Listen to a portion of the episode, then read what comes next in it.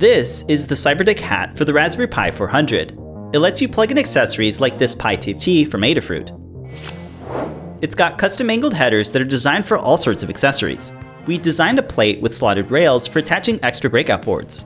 You can use hardware screws and standoffs to secure them to the plate. It's secured directly to the mounting holes with M25 screws.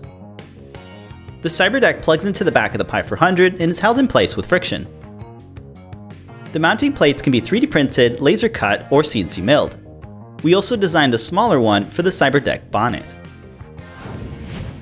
Install the Pi TFT by lining up the headers and firmly pressing them together. Plug in a STEMMA cable into your STEMMA breakout. Then just plug it into the STEMMA port on the side of the CyberDeck.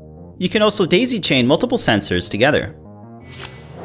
This is the AMG 8833 thermal camera running demo code on a Pi TFT. It's working in full screen with slight modifications to display more pixels.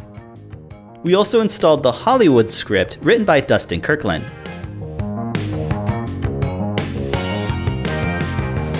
We milled the plate out of acrylic using a desktop CNC from Bantam Tools. I etched a pattern of circuit traces using an engraving bit. I used Fusion 360 to create a repeatable pattern that spans across the surface. I gradually lowered the depth and ran multiple passes to get clean edges. The engraving really stands out when viewed from the other side of the acrylic.